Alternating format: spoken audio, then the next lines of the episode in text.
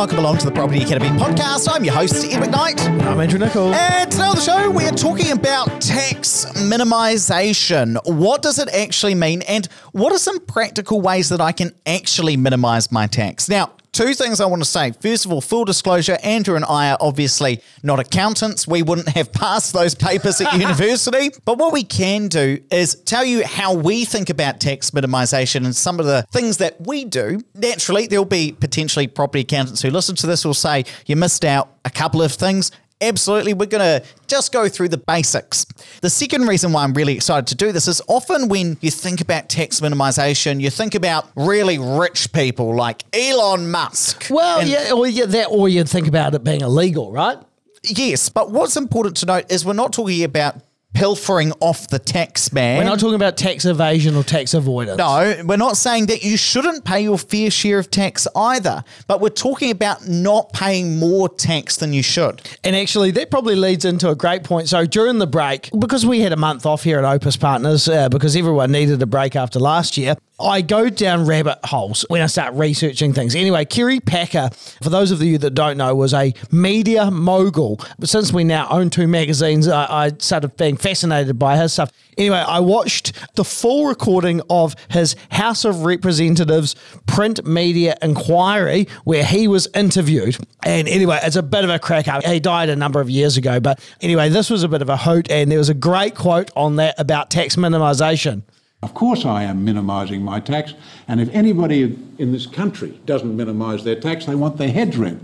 Because as a, as a government, I can tell you, you're not spending it that well that we should be donating extra. So again, the key message here is it's not about paying less than your fair share, it's about not donating extra tax that you don't have to pay and making sure you're paying the correct amount. So let's go through the different ways that you can minimise your tax. Now, Andrew, just before we dig into how to minimise your tax, it's probably important just to talk about, well, how do you calculate tax? And this provides the framework for how we're going to move throughout this episode. So tax that you pay is basically whatever your taxable profit is times by your tax rate. So if your tax rate is thirty-three percent, your profit times thirty-three percent is the amount of tax that you're going to pay. So if you want to decrease the amount of tax you want to pay, you've either got to decrease your taxable profit or decrease your tax rate. But you'll be thinking, well, why would I want to decrease my taxable profit? Because if you decrease your taxable profit, well, you're going to end up with less money, right? Because you've got less. No, because there are actually ways of decreasing your taxable profit without decreasing your cash profit. And that's what we're going to talk about. Now, the first major way that you can minimise your tax is the things that you're already doing. And what I mean by that is changing the way you invest. Now, if you're investing in assets, then you are going to earn economic income, which isn't taxed. And let me tell you exactly what I mean. So if you own a property and it increases in value, you have earned economic income, you've built your wealth, but none of that income, none of that wealth building is taxable because as a property investor, what's taxable is your rental income, not any of your capital gains. So in essence, by deciding not to invest in something like a term deposit where all of the income you earn from that is taxable, if you are purchasing certain types of assets like shares or property, then your capital gains, your economic income derived from capital gains is not taxable. And in effect, because it's not considered taxable profit, it's not taxed. And so you are in effect minimising your tax compared to if you had invested in something like a term deposit, for instance. Now, that's the one you probably already knew about, but talk to us about other ways that investors can decrease their taxable profit without actually losing money overall. So this is where you have non-cash costs or non-cash deductions. So these are costs that you're going to pay anyway, but you don't have to spend any more money to be able to get the tax rebate because, of course, you know, it's dumb to spend a dollar to get thirty-three cents back. But you can claim these as a legitimate business expense. So the first one, which is one that we've spoken about on the show before, is chattel depreciation. So when you buy a property, there's a component which is land, there's a component that's building. Neither of those are deductible, but your chattels, your things like your carpets, your curtains, your heat pump, your dishwasher, your oh, driveway, your driveway, amazingly enough, all of these things are elements of the property that the I R D considers will wear out over time, and so therefore they are not an expense that you're going to have to pay out every year, but every year you can account for them in your profit and loss. So let's go through an example of what this might look like on a typical investment that we might recommend. So if you got a brand new property and you go and get a chattel depreciation schedule from a company like ValueIt, who are the guys to use in New Zealand, you get them to come through and they probably say, you know, based on a, say, seven hundred thousand dollars property, you might have fifty thousand dollars worth of chattels. Now, every element of the chattels depreciates at a differing rate. You can check them out on the I R D's website. We usually say an average of twenty percent per year. So overall, you've kind of got roughly about a five-year life cycle on most things. So fifty thousand dollars worth of chattels at twenty percent worth of depreciating value. So your first year, that's ten thousand dollars worth of expense, again, that you're not paying out, that will just appear on your profit and loss. So that means that your taxable profit will be whatever your cash profit is minus that ten thousand dollars. So if your profit was fifteen thousand dollars, now it comes down to five thousand dollars, which if you're on the thirty-three percent tax rate is three thousand three hundred dollars worth of tax savings. So again, these are things that you're not going to actually pay that depreciation. You might at some point where you've got to do up the property, but you're not actually paying it, but it helps decrease your tax. Similarly, I want to talk about another non-cash cost. So your home office expenses. So you're already paying for your home internet, your internet and your phone connection at home. You're already paying for your power. You're already paying for your rates and any interest on your mortgage. So these are all things that whether or not you own an investment property, you're paying for this stuff. Well, you can account for some of those costs, not all of them, but some of those costs as a home office expense. So you want to talk to your accountant in order to add this all up and decide, well, how much of it can we apportion? But let's say that there was three thousand dollars worth of home office expenses, which you can include on your tax return when you calculate the profit on your investment property. So if it's three thousand dollars worth of home office expenses, that means that your taxable profit is three thousand dollars lower than it otherwise would have been. And again, on a thirty-three percent tax rate, that's going to mean you're going to save one thousand dollars worth of tax. Now, here's the thing with non-cash costs. If you don't bother putting them in your tax return, you're going to pay more tax. You can't go back the next year and say, oh, I need to account for those home office expenses from last year. No, that tax year's already gone. But if you're accounting Accounting for these non-cash costs, that is when you are going to be able to minimize the amount of tax you pay because your taxable profit will be lower, but your actual cash profit will remain the same. Now, Andrew, give us one more. The last one is travel or, or maybe use of your car. So travel in a different name. So if you have to go to the property, particularly if you live outside of the centre where you own your investment property, you can apportion a part of your costs of actually travelling to that location, maybe once a year to go and check out the property and make sure it's all in good order. Now, what's important to note is if you added up all of these things, so let's say you had ten thousand dollars worth of chattel depreciation and three thousand dollars worth of home office, for instance, and you know maybe an extra five hundred dollars from some other cost you're able to add up. Now, if you added that all up and it was, say, thirteen point five thousand dollars, thirteen thousand five hundred dollars worth of non-cash costs you could add to your tax return, then we're talking potentially about four and a half grand worth of tax that you wouldn't pay. Now, of course, your property might not be making enough profit where you'd actually have four and a half K worth of tax that you would need to pay, but those tax losses will be carried forward and eventually you will save yourself tax within that portfolio, assuming that eventually you make some money off your properties. Now, we've talked about ways to decrease your taxable income. So these are all the ways, non-cash costs and investing in specific types of assets. Now, next thing you could do is lower that tax rate. Now, how does somebody lower their tax rate, Andrew? Because everybody's going to be thinking, I've got to do this. So this is where you might restructure the ownership structure that you own your rental properties so that you can lower your tax rate. So for example, say you're a high income earner and you're on the thirty-nine percent tax rate, you might move your rental properties into a trust. And so, for instance, because the trust tax rate is thirty-three percent, moving from thirty-nine percent down to thirty-three obviously saves you six cents in every dollar you earn. The only thing that you've got to remember, of course, is that if you decide to then distribute that money to yourself, you're naturally going to pay it at a thirty-nine percent tax rate. So that's you just right. need to bear that in mind. But if you're reinvesting that money in more property, then that's not the case. one hundred percent. So again, you'll want some tax advice, because if you just pay it to yourself, you won't save anything. In fact, you'll just you get a more. bill from yeah. your accountant. But there are some ways to do it. The other way that I always like is the good old look-through company strategy. Now, we've talked a bit about it, but we've just been writing our book, obviously, over the holidays and the weekend. And it made me think of a really cool couple who we work with here at Opes. And one of them is a lawyer and earns a lot of money. She is on the thirty-nine percent tax rate.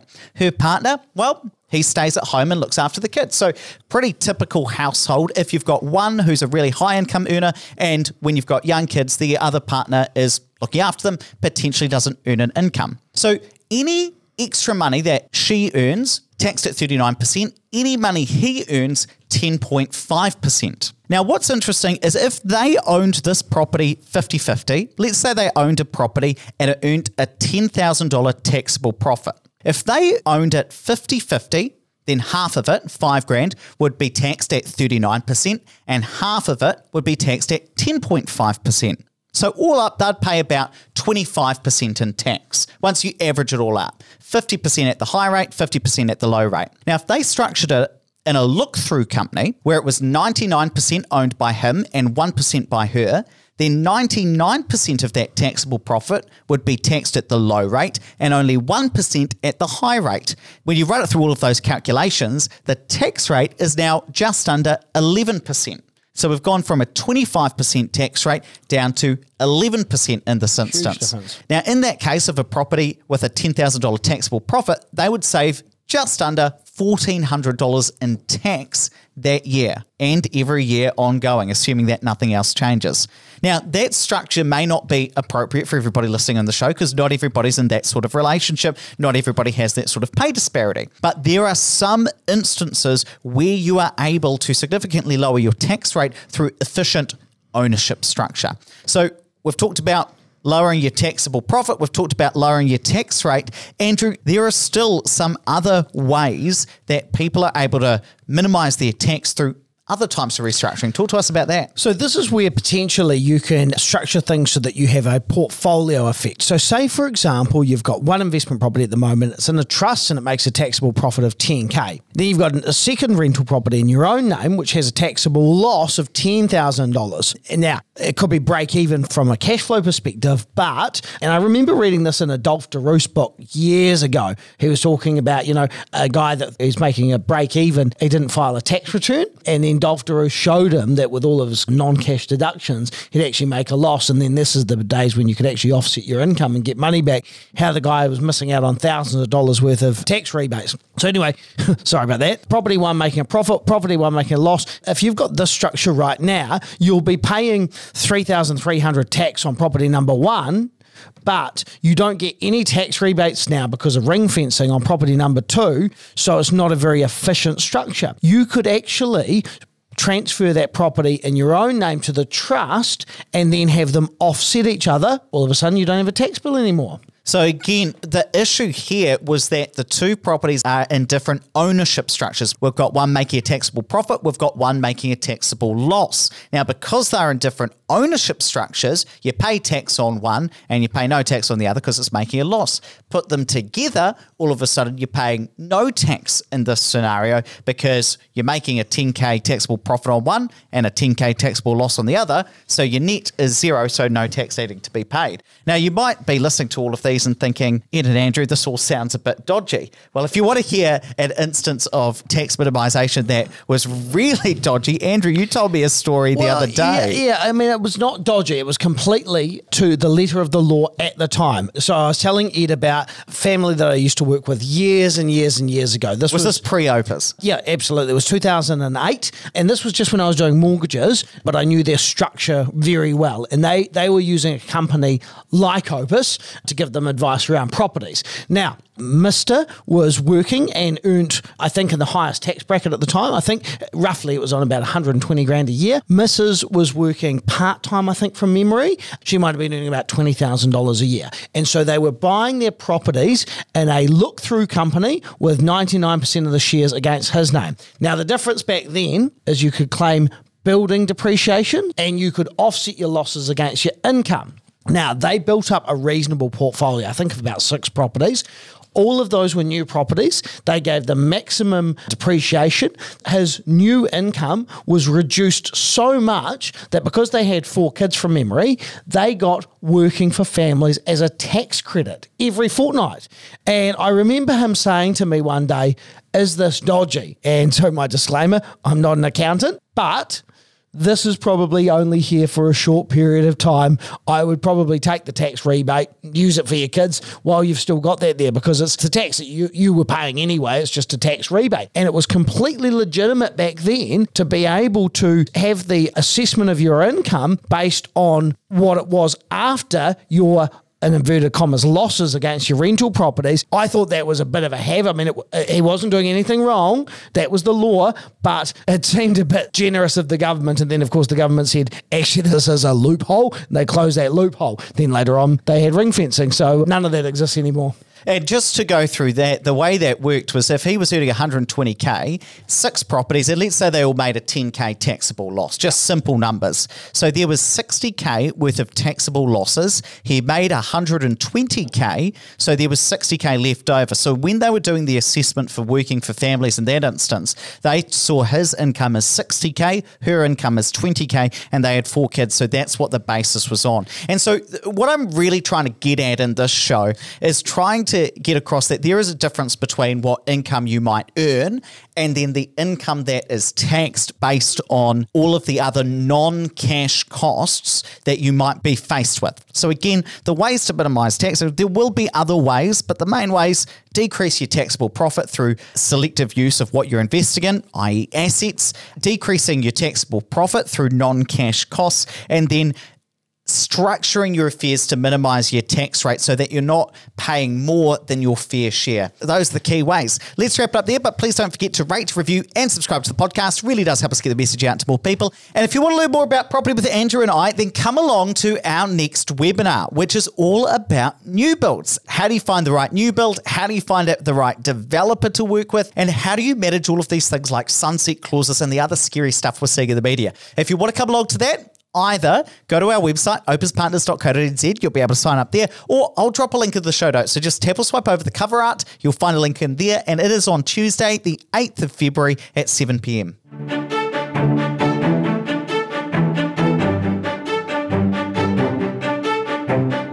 Thanks for listening to the Property Academy podcast. I'm your host, Ed McKnight. And I'm Andrew Nicholls. And we're going to be back again tomorrow with even more daily strategies, tactics and insights to help you get the most out of the New Zealand property market. Until next time.